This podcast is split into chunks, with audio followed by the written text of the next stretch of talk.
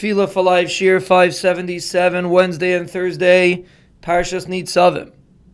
We are discussing the next pasuk, and we explain this comes off of the pasuk before, the pasuk of Vehuracham, and this pasuk begins Ata Hashem, you, the Ribono Shel Olam Hashem.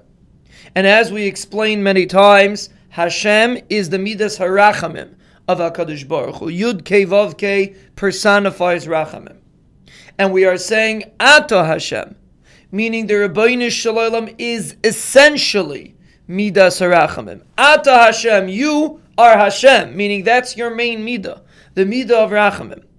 Therefore, Ata Hashem lo yisichla rachamecha. Do not withhold your rachamim from me. Do not withhold your rachmanus from me. It's a very powerful tefillah because again, we are discussing in a situation that we are not necessarily roy to have bracha. We are not necessarily roy to be protected. And therefore we turn to the Ribono Shel Olam and we say, You are Hashem. Your main midah is the midah of Rachamim. That's the real name of HaKadosh Baruch Hu, so to speak. Yud Ke And therefore, since this is your main midah, since you personify Rachamim, Therefore, loisichla rachamecha mimeni. Don't hold back your rachamim from me.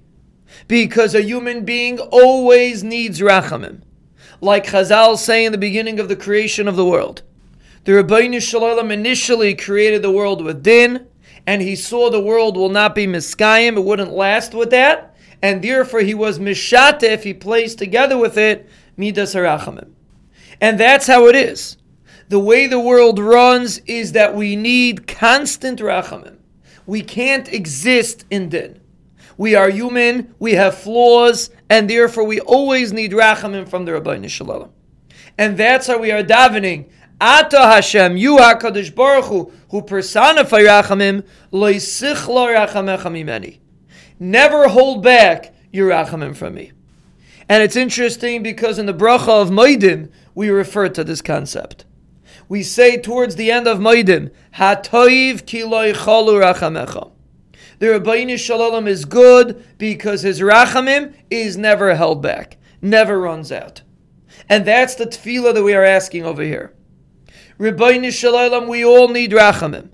And it's something that we have to realize that we need.